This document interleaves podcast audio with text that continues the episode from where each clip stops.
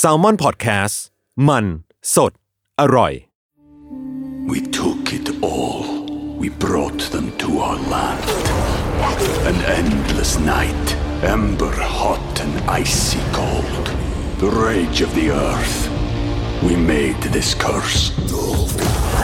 Carved it in the blood on our backs. We did not see. We could not, but she did. And in the end, What will I become? Senwa Saga. Hellblade 2. Play it now with Game Pass.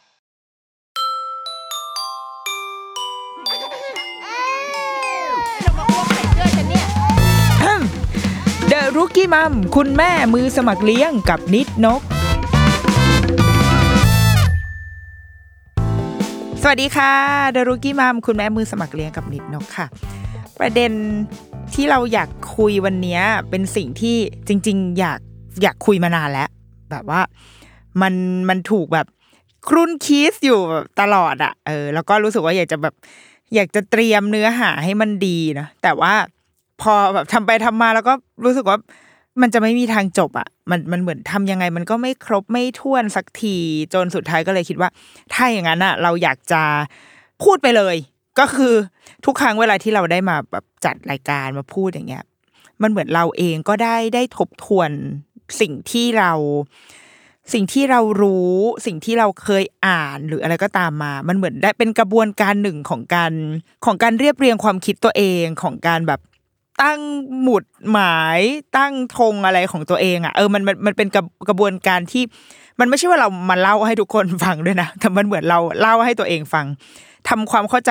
สิ่งต่างๆ ให้ตัวเองฟัง แล้วก็พอดีมีไมค์มาตั้งอยู่ก็เลยเหมือนแบบคนอื่นได้ฟังไปด้วยอะไรเงี้ย เรื่องที่ว่านี้ค่ะก็คือว่าด้วยเรื่องของการอ่านเขียนของของเด็ก ที่สนใจเรื่องนี้เป็นเพราะว่าลูกตอนนี้ลูกอายุหกขวบเนาะเป็นสิ่งที่สนใจมาตลอด แต่ว่าตอนนี้มันเข้มข้นมาก เพราะว่ามันมาแมทช์กับวัยของลูกพอดีก็คือหกขวบ มันเริ่มต้นมาตั้งแต่ประมาณห้าขวบแหละที่เราจะเริ่มเห็นสัญญาณบางอย่างจากลูก เรื่องเกี่ยวกับการอ่านเขียน และจริงๆมันอาจจะไม่ใช่แค่สัญญาณจากลูกเลยนะคะ มันคือสัญญาณจากรอบรอบรอบรอบตัวด้วย เราเริ่มเห็นเพื่อนลูกอ่าโรงเรียน โรงเรียนในที่นี้คือ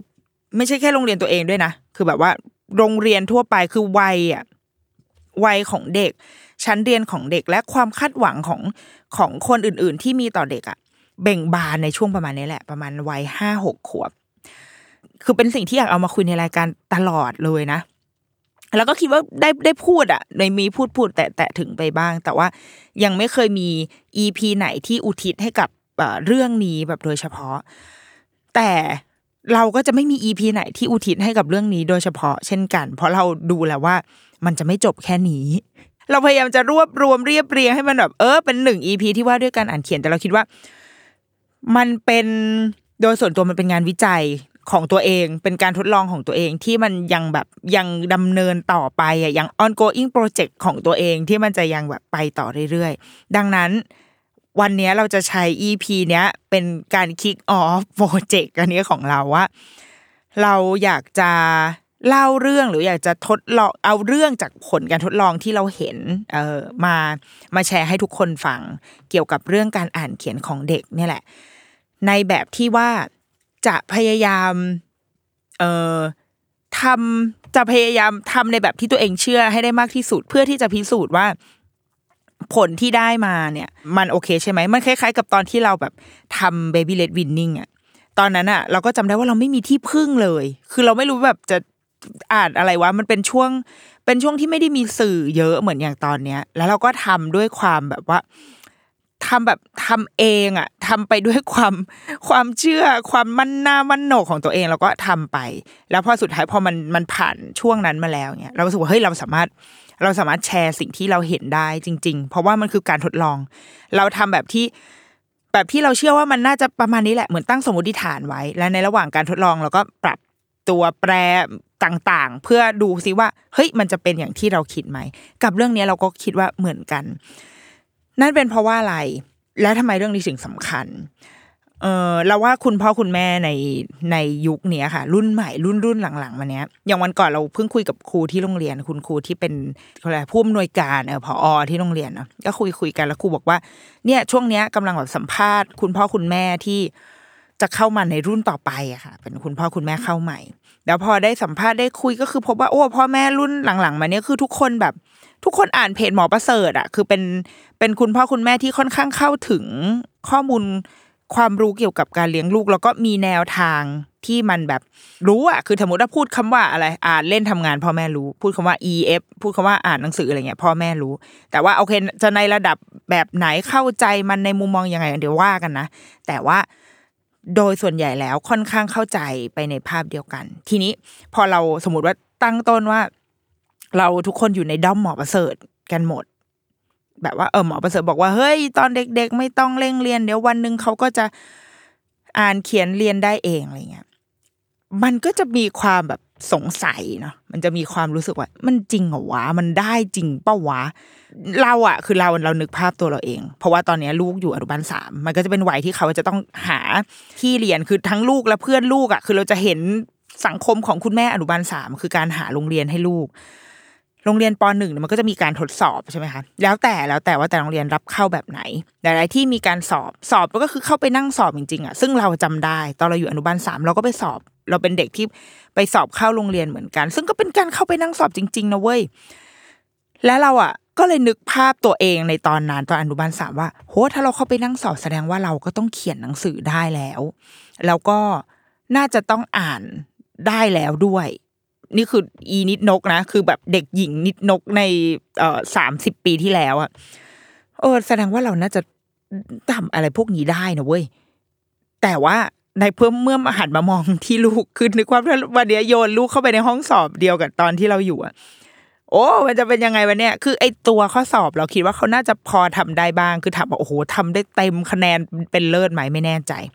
แต่ว่าเริ่มต้นคือมึงอ่านข้อสอบยังไม่รู้เรื่องเลย คือแบบคำสั่งจงวงกลมอะไรอย่างเงี้ยคือคิดว่าคงเป็นการเดาเอา แต่มันไม่ใช่การอ่านรู้เรื่องอะแล้วพอตอนปหนึ่งเราก็จำได้ว่าปหนึ่งอะเป็นปีที่เราสนุกมากกับการเรียนภาษา คือชอบเรียนภาษาไทยมากชอบเรียนมาตั้งแต่ปหนึ่งมาจนถึง จนจบมหกจนชีวิตทุกวันนี้ก็ยังชอบวิชานี้อยู่นะแต่ว่าในตอนปหนึ่งอะเราจำได้ว่า เราไปถึงขั้นแบบ ไม่ใช่ตัวเราเองนะเว้ยหมายถึงว่าหลักสูตรในห้องเรียนอะ คือเรียนแบบอ่านเขาเรียกอะไรคำคำประสมคำรู้จักเอ่อคำเสียงสูงเสียงกลางเสียงต่ำอักษรเนาะสระทุกตัวพยัญชนะนี่คือรู้มาตั้งแต่อนุบาลอยู่แล้ว ก็คือประถมหนึ่งเนี่ยแล้วเราไปเคยไปเจอจดหมายที่ตัวเองเขียนตอนสมัยเด็ก ๆ ก็คือเขียนเป็นเป็นแบบพารากราฟเลยอะจำได้เลยเพราะว่าหัวกระดาษมันเขียนพนิชนกปหนึ่งทับหนึ่ง แต่ว่าเขียนเรียงความเรื่องแม่ อย่าทำเนื้อหา เพราะว่าเนื้อหาแบบอะไรวะเขียนอะไรวะแต่ว่าสามารถเขียนแบบหนังสือได้แบบเป็นทางหน้ากระดาษอะซึ่งตัดภาพกลับไปมองลูกตัวเอง ที่ตอนนี้ อืมันก็อนุบาลสามกำลังจะขึ้นปหนึ่งเขียนชื่อตัวเองบางทีมันยังเขียนผิดเลย มันมีความแบบยังไงวะเนี่ย มันมันควรจะต้องยังไง ทีเนี้ยความเชื่อหรือว่าสิ่งที่เราเคยโตมา แล้วก็ความชุดความ จะใช้คำว่าชุดความเชื่อก็อาจจะไม่ได้มันวิธีการนะวิธีการที่มันเคยถูกใช้มา มันก็จะมองว่าเด็กอนุบาลน่ะมันเป็นวัยที่เราจะต้องเตรียมให้เขาพร้อมสำหรับการขึ้นไปเรียนในชั้นปหนึ่งซึ่งสมมุติว่าปหนึ่งมันคือการเริ่มเรียนละ เริ่มรู้วิชาการละ จะต้องอ่ามาเขียนคำให้ถูกต้องต้องบวกเลขอ่านโจทย์เพื่อทำข้อสอบได้ดังนั้นการเขียนอ่าน มันจะต้องถูกเตรียมให้เสร็จ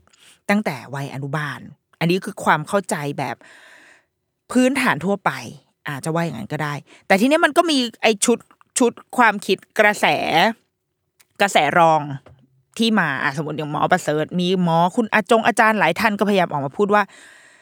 ในวัยเล็กอะอย่ายังไม่จำเป็น อย่าเร่งอ่านเขียน คือเราคิดว่าเขาก็ใช้คำที่ค่อนข้างแบบปณิปนอมแล้วนะก็คือว่าไม่ต้องเร่ง แต่ว่ามันม่มันไม่ใช่ไม่ให้อะมันคือแบบไม่ไม่ไม่เร่งนะ แต่ว่า อาจจะอยากจะทำก็ทำคือมันมีช่องว่างของการใช้คำอยู่ว่า ไม่เร่งอ่านเขียน ให้แบบเล่นไปก่อนอะไรเงี้ยมันก็มันก็จะมีมีความชุดความเชื่อกระแสรองอยู่ทำให้พ่อแม่ก็จะเกิดความปั่นป่วน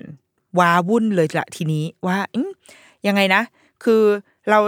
ยังต้องปะวะ เราเรียนได้ไหมการเรียนเขียนอ่านนี้มันมันผิดไหมบางคนก็คือ กลัวมากคือแบบเอ้าลูกไม่ได้เขียนอะนะคะ อันนี้เขาแค่แบบอยากเขียนเฉยๆคือเหมือนเหมือนกลัวไปเลยว่าการที่ลูกจะเขียนหนังสืออะมันผิด หรือหรืออีกฝั่งหนึ่งที่มันที่มันอยู่คนละมุมไปเลยก็รู้สึกว่า มันต้องเขียนได้แล้ว เพราะว่าเดี๋ยวพอขึ้นไปเรียนมันก็จะต้องเขียนดังนั้น มันก็ไม่ได้มี มันไม่ได้เป็นอะไรที่จะเริ่มตอนนี้ ทำไมจะต้องไปแบบไปขัดกระบวนการทางธรรมชาติของเขาด้วยอะไรเงี้ยคือมันมันเป็นการตีกันอะเป็นการแบบยังไงวะ คือถ้าเราไม่เขียนวันนี้แล้ววันข้างหน้ามันจะเขียนได้ไหมหรือถ้าวันนี้แบบ เราเขียนเยอะมากให้เด็กทำอ่านเขียนเยอะมาก แล้วในวันข้างหน้าเขาจะแบบ เขาจะแย่อย่างที่เรากลัวหรือเปล่า หรือว่ามันจะไม่ดีต่อเขาหรือเปล่า เพราะว่ามันก็มีมีความเชื่อในกระแสร้องที่ขึ้นมาว่า การเร่งเรียนอ่านเขียนในวัยเด็กเล็กเนี่ย มัน มันอาจจะส่งผลในระยะยาวได้ แต่เราเพิ่งเป็นแม่ คือเราเพิ่งมีลูกอะ่ะ แล้วจะรู้ได้ไงวะ ว่าแบบในอนาคตมันจะเป็นยังไง เหมือนที่เมื่อกี้เราบอกไอ้เรื่องแบบ baby led winning อะ่ะเราเรานึกถึงสิ่งเดียวกันเลย ว่าตอนที่เราทำไอ้ baby led winning มันเคยมีคำหนึ่งในตำราที่บอกว่าเฮ้ยการทำอันเนี้ยมันจะช่วยให้แบบ เป็นเด็กกินง่ายนะ แบบไม่เอ่อไม่ไม่เป็นพิกกี้อีเตอร์ที่แบบว่าเลือกกินอย่างงู้นอย่างนี้แล้วเราก็รู้สึกว่าโอ้ มันน่าจะดีนะ เพราะว่าตัวเราเองอะ เป็นคนค่อนข้างแบบกินยาก คือแบบไอ้หนู่นก็ไม่กินไอ้นี่ก็ไม่กินคือเป็นมีความมีความกินยากอยู่ประมาณหนึ่งดังนั้น โอ้ถ้าลูกเราได้ไอ้สิ่งนี้ก็ดี ถ้าลูกกินผักเหมือนที่แบบซึ่งต่างจากแม่มากก็ก็แม่ไม่ค่อยกินเท่าไหร่อะไรเงี้ยมันก็คงจะดีนะ ซึ่งตัดภาพมาอันนี้อนอกประเด็น ตัดภาพมาก็คือถามว่ากินไหมก็ไม่ได้กินอะก็ไม่ได้กินทุกอย่าง คือก็ไม่ใช่แบบ โอ้เห็นผักแล้วก็วิ่งเข้าไปกอดวอเตอร์เครสอย่างเงี้ยมันก็แบบไม่ใช่อะ แบบโอ้ยผักบุ้งเอามาเลยเอามาเลย มา รับบทเป็นเตากินผักบุ้งมันไม่ไม่ไม่ใช่แบบนั้นนะก็คือไม่กินผัก ก็มีผักที่กินนานๆทีจะกินกินหนึ่งใบก็คือ ดีใจไปทั่วบ้านอวด ทุกคนวันนี้หนูกินผักค่ะหนึ่งใบ เป็นผักที่ต้มจนคิดว่าไม่เหลือ สารอาหารอะไรอยู่นะแล้วอะเออกากใยยังอาจจะไม่เหลือเลย เพราะว่ามันแบบมันเปื่อยจนแบบจะอีกนิดนึงคือจะเป็นปุ๋ยผงทุลีดินไปแล้วอะแต่ว่ากินแล้วนางก็มีความสุข แต่ว่าในขณะเดียวกัน คือเราคิดว่าตำรามันต้องเขียนยี่สิบอย่างมีอะไรประโยชน์ยี่สิบอย่างคือมี แต่ในในทางปฏิบัติอะในทางการทดลองอะมันต้องมีดีเฟกต์บ้างแหละ มันต้องมีสิ่งที่ที่หล่นหายไประหว่างทาง เพราะวิธีการนี้มันไม่ใช่ มันไม่ใช่สูตรสำเร็จหรือสูตรตายตัว หรือเป็นตัวกำหนดทุกสิ่ง มันมีปัจจัยอื่น ๆ ด้วย สภาพแวดล้อมในการเติบโต วัฒนธรรมที่เขาเห็น วัฒนธรรมก็คือพ่อแม่เนี่ยแหละ แม่ไม่กินอะ จะให้ลูกกินได้ไงวะ แต่ว่าอย่างพ่ออย่างอีเอกชัยกิน กินผลไม้กินผัก ลูกเห็นเขาก็กิน คือดังนั้นเขาเขารับอย่างอื่นมาด้วยไอตัววิธีการหรือว่าเนี่ยไอไอวิธีเนี้ย baby led winning เนี่ยมันเป็นมันเป็นแค่ปัจจัยหนึ่ง เป็นสิ่งที่เรานำมาใช้ แต่เราก็อย่าตัดไอ้ปัจจัยอื่น ๆ รายรอบตัวเด็กไปด้วยที่มันจะทำให้บางทีอาจจะเกิดดีเฟกต์ได้ ซึ่งก็ไม่เป็นไร เพราะเมื่อเรามองย้อนกลับไปอะค่ะ เรารู้สึกว่าเราได้ในสิ่งที่เราอยากได้จากการทำสิ่งนี้มาแล้ว นั่นก็คือความดูแลช่วยเหลือตัวเอง ความกำกับตัวเองว่าเขารู้ว่านี่คือเวลาที่เขาจะกินข้าวแล้วเขาก็กิน เป็นเด็กที่กิน กินรู้ตัวว่าจะต้องกินและกินเองได้ กินเองผ่านช่องทางต่างๆ ได้ มีช้อนก็กินช้อน มีซ่อมก็กินซ่อมมีตะเกียบก็กินตะเกียบ ไม่มีอะไรเลยก็ใช้มือ คือไม่ไม่ยุ่งยากในในการกิน โยนไปตรงไหนก็คือมันกินกินอะไรก็ได้อะเออ อันนี้คือสิ่งที่เราคิดว่า เราได้ในสิ่งที่เราต้องการแล้ว ส่วนไอ้เรื่องกินยากกินง่าย ถ้าได้ก็ดี แต่พอดีถ้าไม่ได้ก็ ก็เหมือนมีเราอีกคนหนึ่งอะได้เราเพิ่มมาอีกหนึ่งคน คือเป็นคนที่ไม่กินผัก ก็โอเค ก็ยังอยู่มาได้จนชีวิตตอนนี้เดี๋ยวพอโตก็จะเริ่มค่อย ๆ หัดกินเองไม่เป็นไร แต่ว่าคุณสมบัติบางอย่างที่เราอยากได้จากการทำสิ่งนั้นนะสำหรับการกิน baby led weaning ก็คือนี่แหละ ความดูแลตัวเอง ความ independent ในตัวของเขาที่เขาจัดการ ซึ่งมันนำไปสู่อย่างอื่น รวมไปถึงการใช้กล้ามเนื้อมัดเหล็กกล้ามเนื้อมือของเขาที่มันฝึกแบบ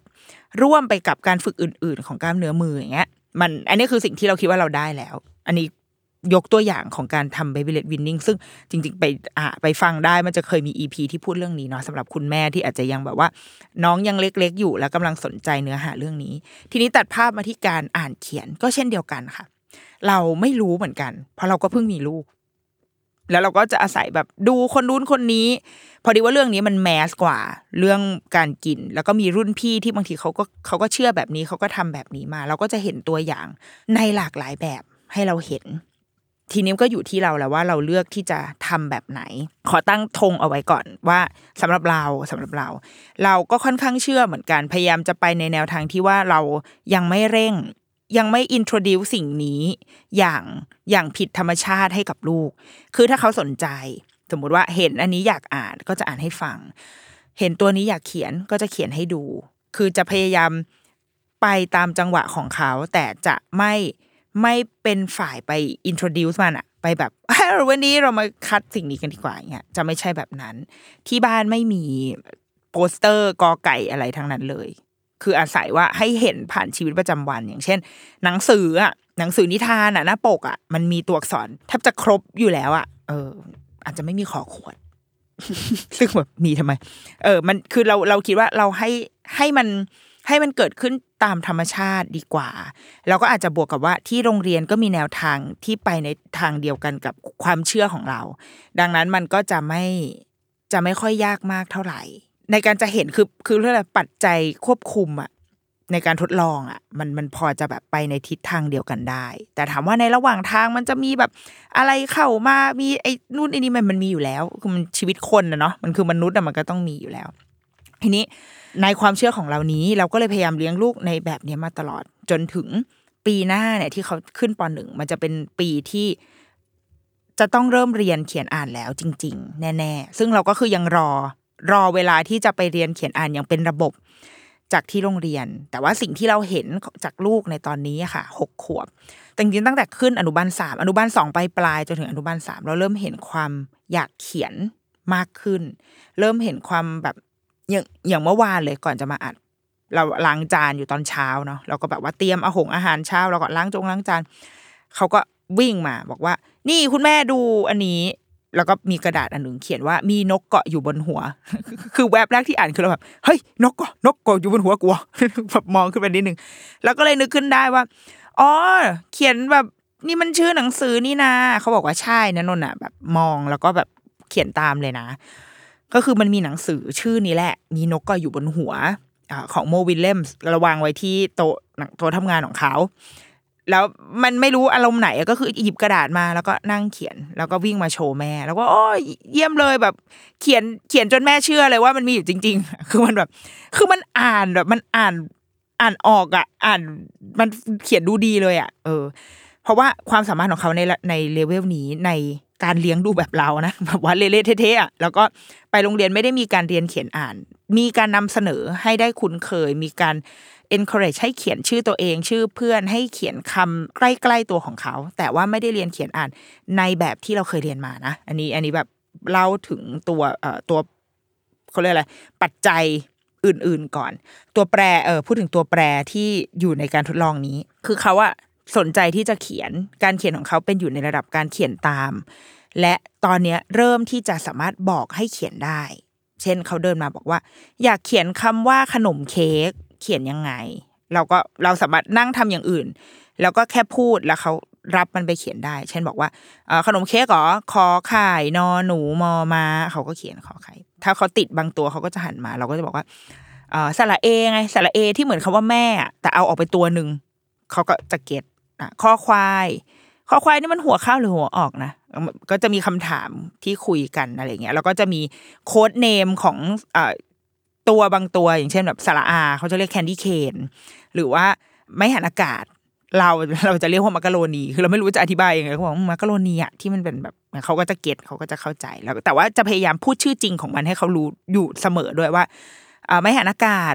ถ้ามันทำหน้าสงสัยขึ้นมาก็มักกะโรนีอะมักกะโรนีอ่ามันก็จะเขียนอย่างเงี้ยค่ะ คือ อยู่ในระดับนี้แต่ยังไม่ได้สามารถที่จะสะกดคำได้ แล้วก็ อ่านได้ในคำมันไม่ใช่การอ่านหรอกมันเป็นการจำจดจำได้ในคำที่เขาคุ้นเคย อย่างเช่น ชื่อตัวเองคำว่าพ่อคำว่าแม่คำนะ ไม่ใช่ชื่อเราด้วยนะ หรือถ้าเป็นชื่อเราคือเขาจะจำชิ้นส่วนของชื่อเราได้ เอ้ย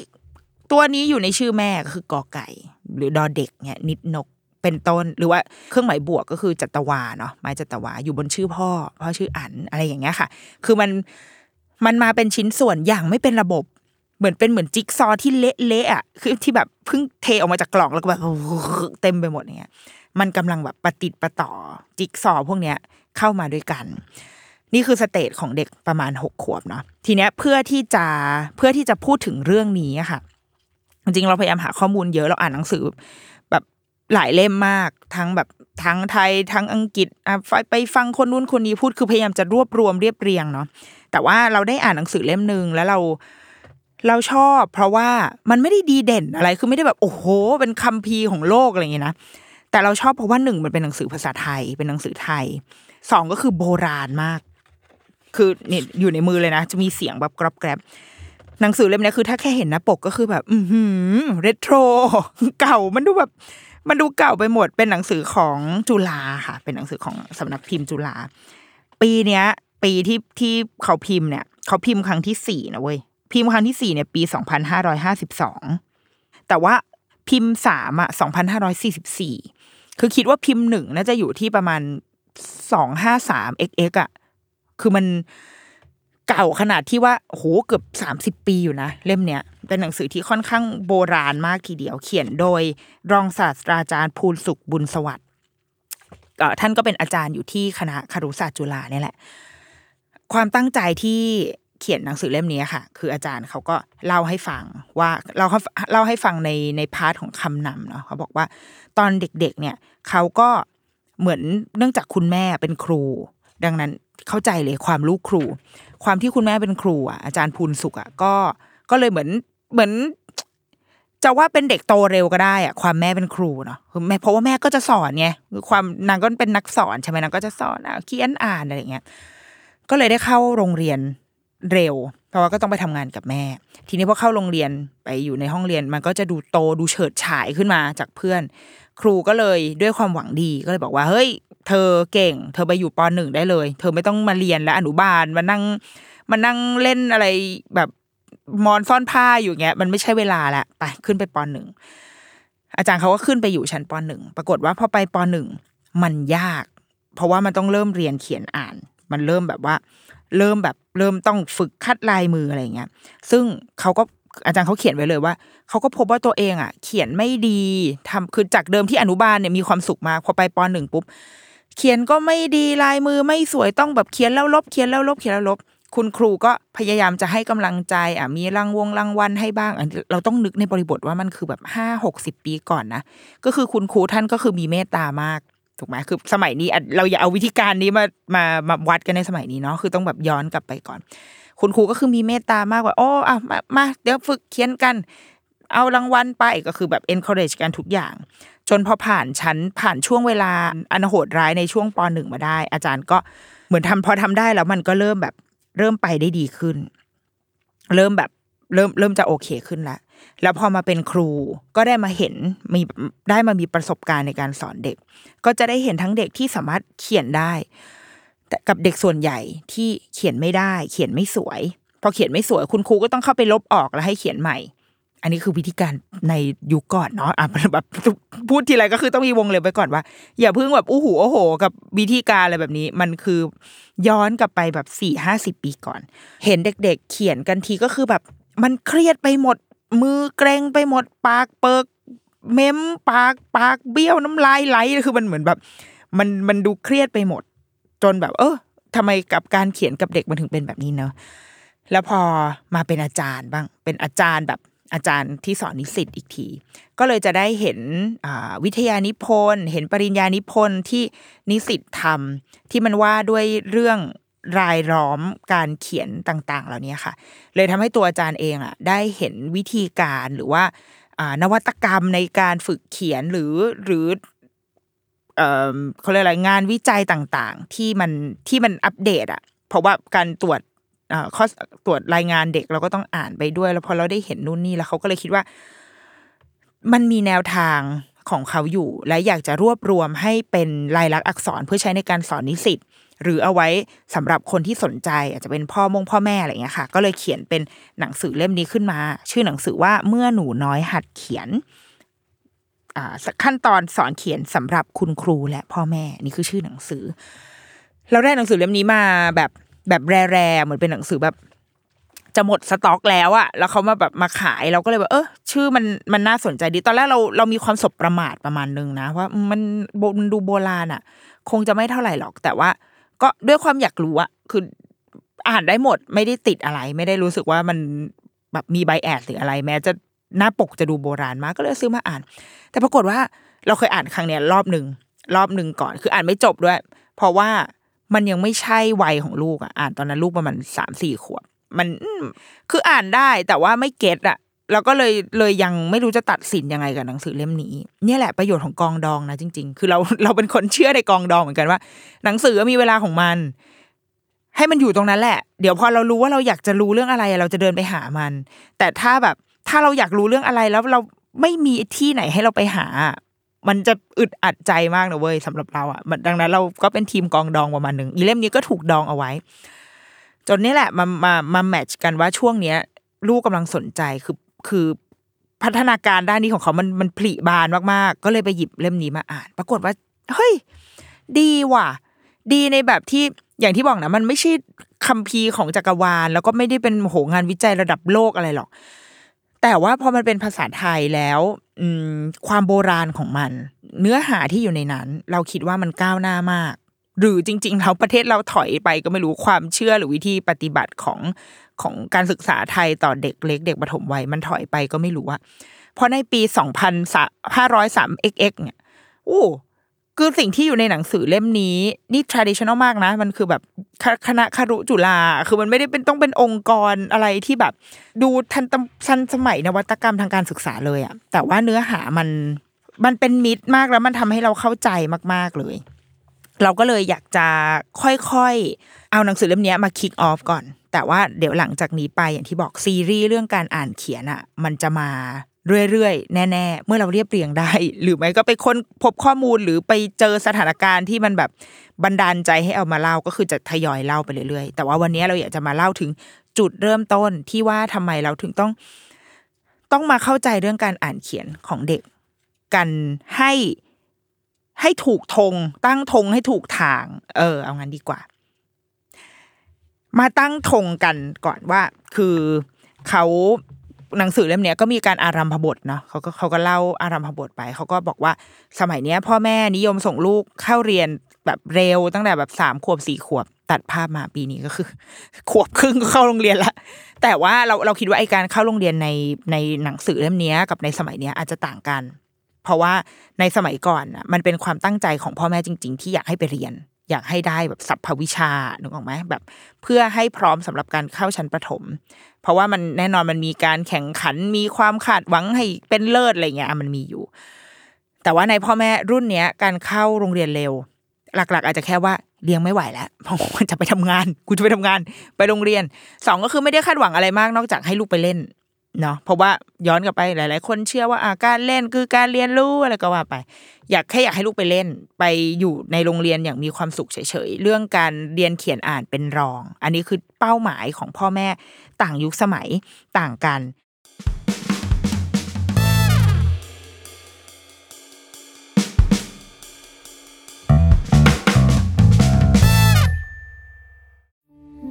We took it all. We brought them to our land. An endless night, ember hot and icy cold. The rage of the earth. We made this curse. Carved it in the blood on our backs. We did not see. We could not, but she did. And in the end, What will I become? Senwa Saga. Hellblade 2. Play it now with Game Pass.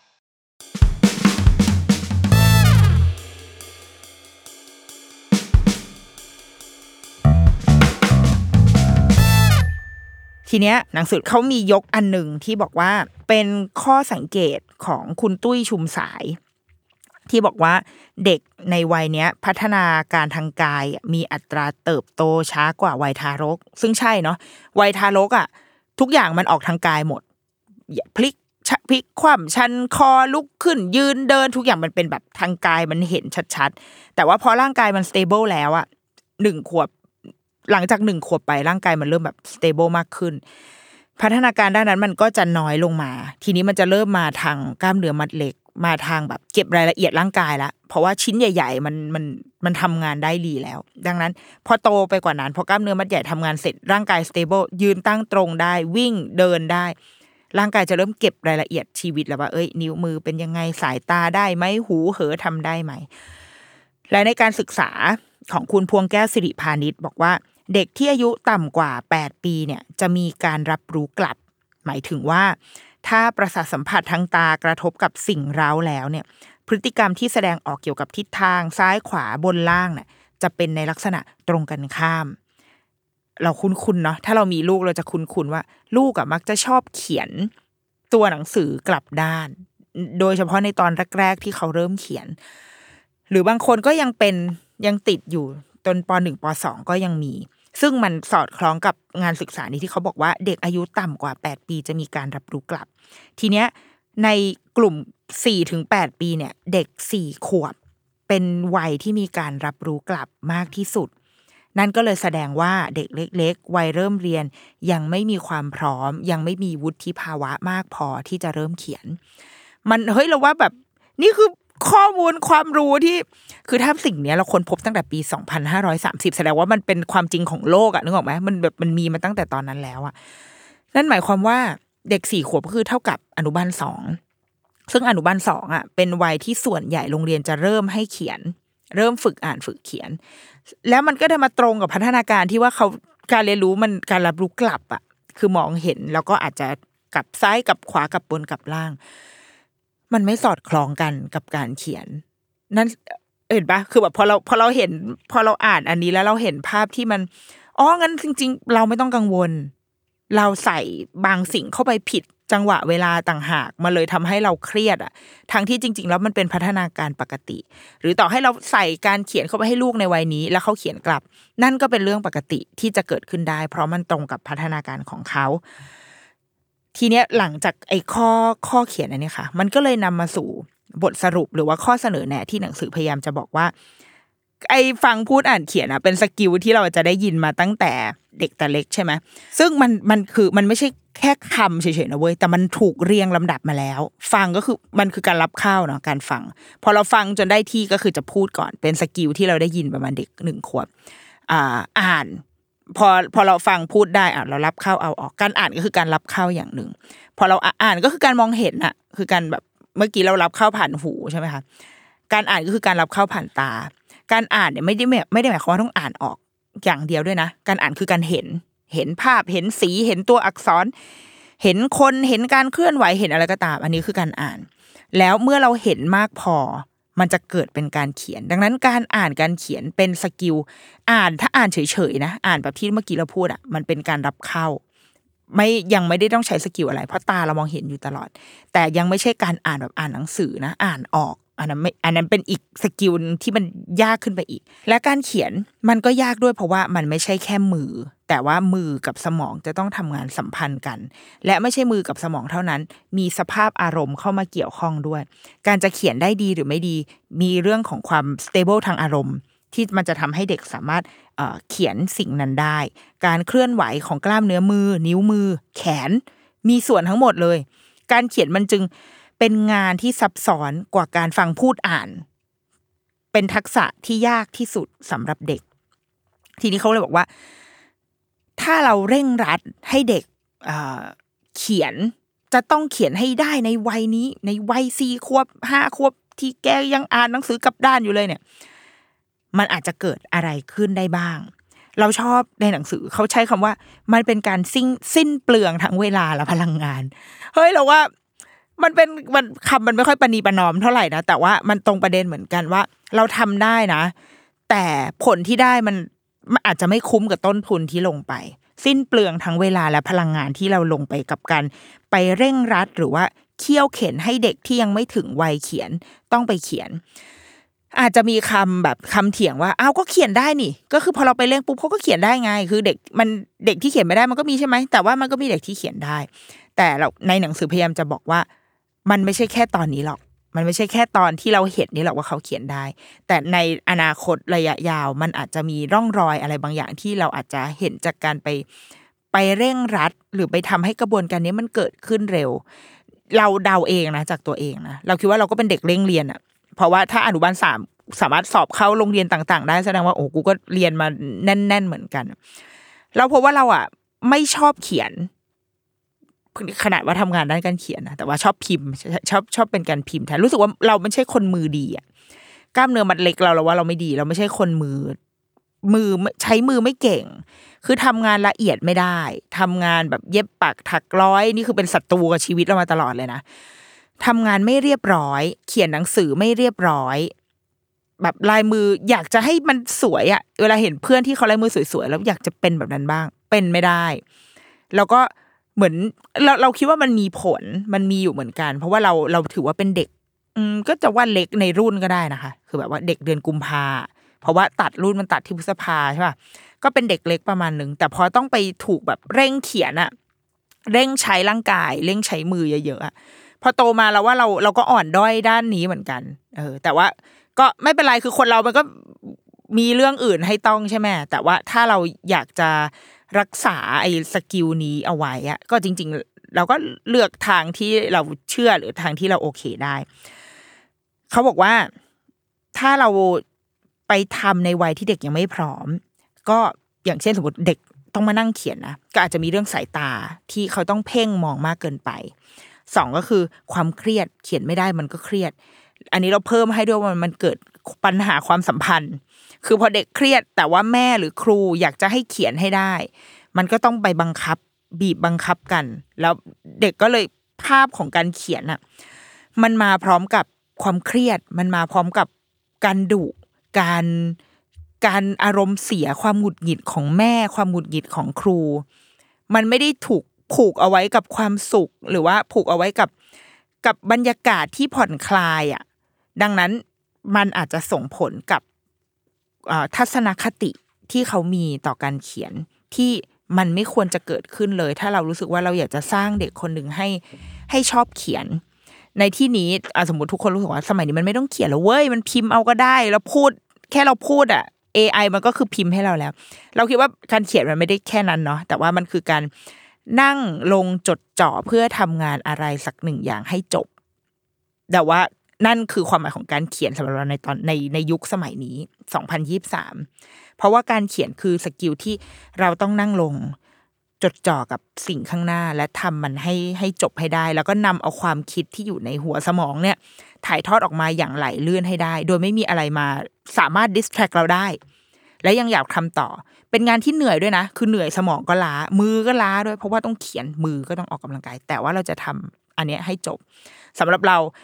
คุณค่าของการฝึกเขียนนะตอนนี้ไม่ใช่แค่เรื่องการเขียน เพราะว่าเดี๋ยวมีคนเถียงว่าแบบ ไม่ต้องเขียนแล้ว ฉันพิมพ์เอา ฉันพูดเอาก็ได้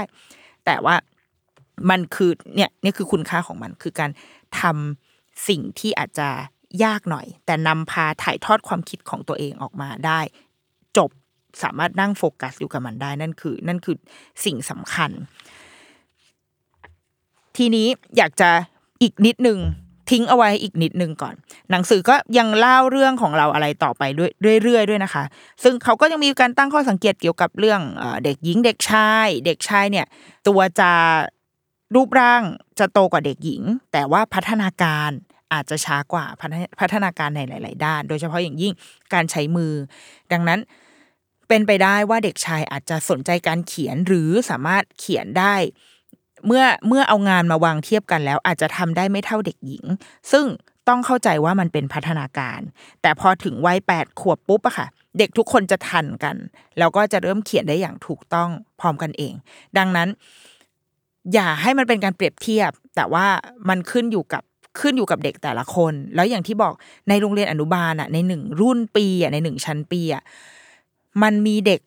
สิบสองเดือนเกิดนะ อันนี้ก็คือต้องเราก็ต้องคีปอินไมเหมือนกัน คือในเด็กอนุบาลสามด้วยกันเองเนี่ย มีเด็กที่เกิดเดือนพฤษภาคมก็คือ คือถ้าเกิดเร็วกว่านี้อีกหนึ่งวัน พ่อแม่ปฏิสนธิหนูก่อนหน้านี้ ประมาณหนึ่งอาทิตย์ก็คือหนูกลายเป็นพี่ปหนึ่งไปแล้วอะคือมันมีเด็กโตขนาดนั้น กับเด็กที่แบบโอ้ยสาธุที่เกิดก่อนเออสิ้นเดือนพฤษภาก็เลยยังได้ทันในรุ่นนี้อยู่ แต่นี่คือเด็กที่ห่างกันหนึ่งปีนะคะ คือเป็นเด็กที่อายุห่างกันสิบเอ็ดเดือนถึงสิบสองเดือน ดังนั้นพัฒนาการต่างกันแน่นอนอยู่แล้ว ที่เขาบอกว่าแบบไม่เอาลูกไปเปรียบเทียบกัน ก็เพราะอะไรแบบนี้แหละ เพราะว่าอายุสำหรับเด็กมันก็ยังมีผลถูกไหมคือมันเราเราเห็นชัดตอนลูกเราเล็ก ๆ เราจะยิ่งเห็นชัดเลยว่า โอ้โห แค่ไอคนนี้เกิดก่อนเราสองอาทิตย์นี่เขาชันคอเขาพลิกคว่ำหงายอะไรไปถึงไหนแล้วถูกไหมคะแต่ไอสิ่งเนี้ยมันจะค่อยๆ จางจางจางลงไป เพราะว่าพอเด็กเข้าโรงเรียนปุ๊บทุกคนอยู่ในชั้นเดียวกันหมด แล้วเราก็จะมองเห็นว่านี่อยู่อนุบาลสามแล้วนะทำไมถึงทำไม่ได้ แต่จริง ๆเขายังมีเขายังมีความต่างกันอยู่นะเขายังมีพัฒนาการที่ยัง develop ไปไม่ถึงเด็กที่เกิดเดือนพฤษภาคมที่เป็นรุ่นพี่ในชั้นตัวเองอยู่อะดังนั้นอันนี้ก็เป็นอีกหนึ่งสิ่งเรื่องเพศก็ด้วยความเป็นเด็กหญิงเด็กชายก็มีส่วนเหมือนกัน และหนังสือเล่มนี้ก็ยังพูดอีกอหลาย ๆ สิ่งที่บอกว่าอะไรบ้างที่เป็นปัจจัยที่ทำให้เด็กจะเขียนหรือเขียนได้หรือเขียนไม่ได้ อย่างที่เมื่อกี้บอกแล้วนะมีเรื่องเด็กหญิงเด็กชายเรื่องวัย มีส่วนเกี่ยวข้อง สุขภาพ สุขภาพเขาใช้คำว่าสุขภาพ แต่ว่าพอเราอ่านแล้วอะเราเรามองเห็นมันไปในทางเอ่อของโอกาสที่เด็กจะได้ได้รับเข้า โอกาสที่เขาจะได้รับอินพุตต่างๆ เข้ามาเป็นต้นทุนในการเขียน ต้นทุนในที่เนี้ยรับผ่านประสาทสัมผัส เซนส์ทั้งห้าเขาได้มองเห็นมองเห็นและสามารถแยกแยะ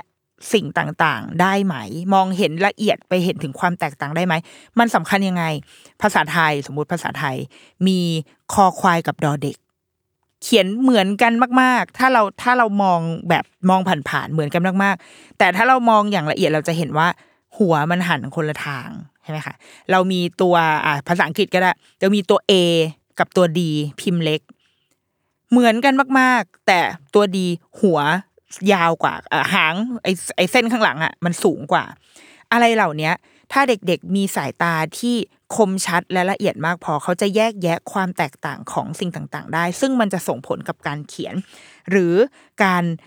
ดมกลิ่นลิ้มรสสัมผัส มันก็ทำให้เขาคือการมีประสาทสัมผัสที่ละเอียดละออมากพอ มันจะทำให้เขาแยกแยะสิ่งต่างๆ มองเห็นความแตกต่างของแต่ละสิ่งได้ ซึ่งมันคือต้นทุนสำคัญในการจะนำไปเขียนแน่นอน ไม่ใช่แค่เรื่องการเขียนแบบสะกดคำให้ถูกด้วยนะ แต่เป็นเรื่องของไอเดียที่จะนำมาเขียนด้วย เพราะว่าการเห็นสิ่งต่างๆ อย่างละเอียด การสามารถให้น้ำหนักของของคำได้มันคือสุดท้ายมันคือเป็นการให้น้ำหนักของคำอะเอออย่างเช่นอ่าเปรี้ยวจี๊ดเปรี้ยว ว่าพูดเปรี้ยวจี๊ดหวานจ่อยเค็มปีเค็มปลาแล่มเค็มมากอะไรอีกมันมีเรื่องระดับคำคือทั้งหมดเหล่านี้มันเกิดจากการรับข้าวผ่านประสาทสัมผัสอย่างรุ่มรวยใช้คำแบบสวยๆ มากๆเลย นอกจากนี้ยังเป็นยังมีถ้าเราถ้าเป็นเด็กที่มีสุขภาพดีทั้งกายและใจ เขาจะเป็นคนอารมณ์ดี เพราะอารมณ์ดีก็คือ อยากเรียนรู้ อยากจะแบบเห็นอะไรก็แบบอุ้ยเอ้ยอันนี้ดีไปหมด อยากรู้อยากเห็นช่างพูดช่างถาม พอพูดถามปุ๊บก็เป็นอินพุตที่เขาจะได้รับมา จากจากผู้ใหญ่ ถามว่าเอออันนี้เป็นยังไงอะผู้ใหญ่เล่าให้ฟังเออเป็นอย่างนี้อ๋อโอเค เก็บเอาไว้ เก็บเอาไว้เป็นต้นทุน นอกจากนั้นยังเอาต้นทุนที่ตัวเองได้ จินตนาการแต่งเรื่องแล้วก็เล่าเรื่องต่างๆ ทั้งหมดนี้คือต้นทุนที่จะนำไปสู่การเขียนทั้งหมดเลย นั่นจึงเป็นเหตุผลที่บางทีดูเหมือนไม่เกี่ยวกับการเขียน แต่เราชอบที่หนังสือเล่มนี้เขียน เล่าเรื่องนี้ออกมา เพราะว่ามันส่งผลไปสู่มันส่งผลทุกอย่างคือเราอยากได้เด็กที่มีอารมณ์ดีร่างกายแข็งแรงสุขภาพดี มันจะนำมันจะเป็นพื้นฐานไปสู่ทุกสิ่ง แต่ถ้าเกิดว่าเขา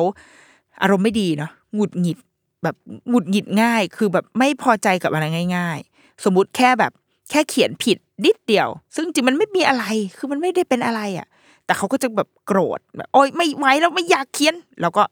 ทำให้ไม่อยากเขียนไปเลย เสียสมาธิง่าย เมื่อโดนอะไรเข้ามากระทบจิตใจแล้วก็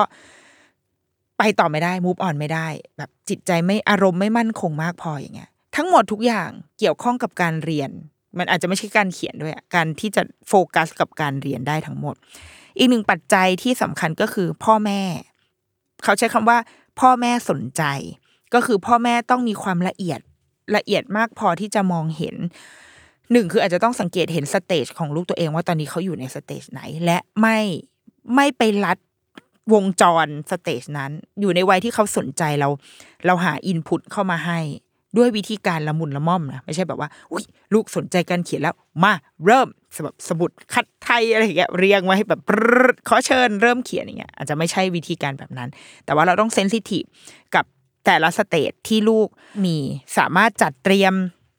ส่งเสริมการเขียนของเด็กทั้งทางตรงและทางอ้อม เตรียมอุปกรณ์การเขียน อุปกรณ์การเขียนก็ดินสอดิงส่งดิงสอ เลือกทำไมถึงพุกแบบเป็นดิงสอคืออะไร ดินสอเลือกให้แบบว่า เลือกให้มันดี เพราะว่ามึกเขาเรียกอะไรความเข้มของดินสอก็มีผลต่อการเขียนเหมือนกันเดี๋ยวเราจะว่าไปในเอ่อ EP ถัดๆไปนะคะ ให้ความเอาใจใส่วิธีการพูดชมเชยเอ่อเสริมสร้างความมั่นใจการจัดมุมเขียนในบ้าน โต๊ะหนังสืออ่าควรจะปรับเปลี่ยนเป็นยังไงอะไรเงี้ยทั้งหมดเนี้ยก็คือความใส่ใจของพ่อแม่ คุณครูก็เช่นเดียวกัน งานสอนเด็กอนุบาล คุณครูเองก็ต้องเข้าใจ เราเชื่อว่าคุณครูรุ่นใหม่ หรือว่าคุณครูไม่ต้องรุ่นใหม่รุ่นเก่าอะคุณครูทุกทุกท่านที่มีประสบการณ์อยู่ในโรงเรียนอนุบาลอะ จะรู้อยู่แล้วว่าเด็กๆแต่ละคนแตกต่างกัน แต่ละวัยแตกต่างกัน ในหนึ่งชั้นเกิด เดือนต่างกันก็ต่างกัน มันมีความแตกต่างกันอยู่ดังนั้น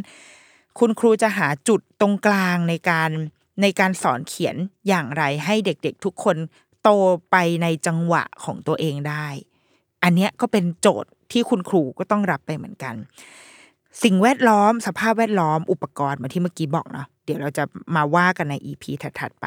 สภาพบรรยากาศในห้องเรียน ถ้าเราอยู่ในห้องเรียนที่แบบโอ้โหอุดอู้มากๆ มองไปก็เห็นแต่กำแพงอะไรเงี้ย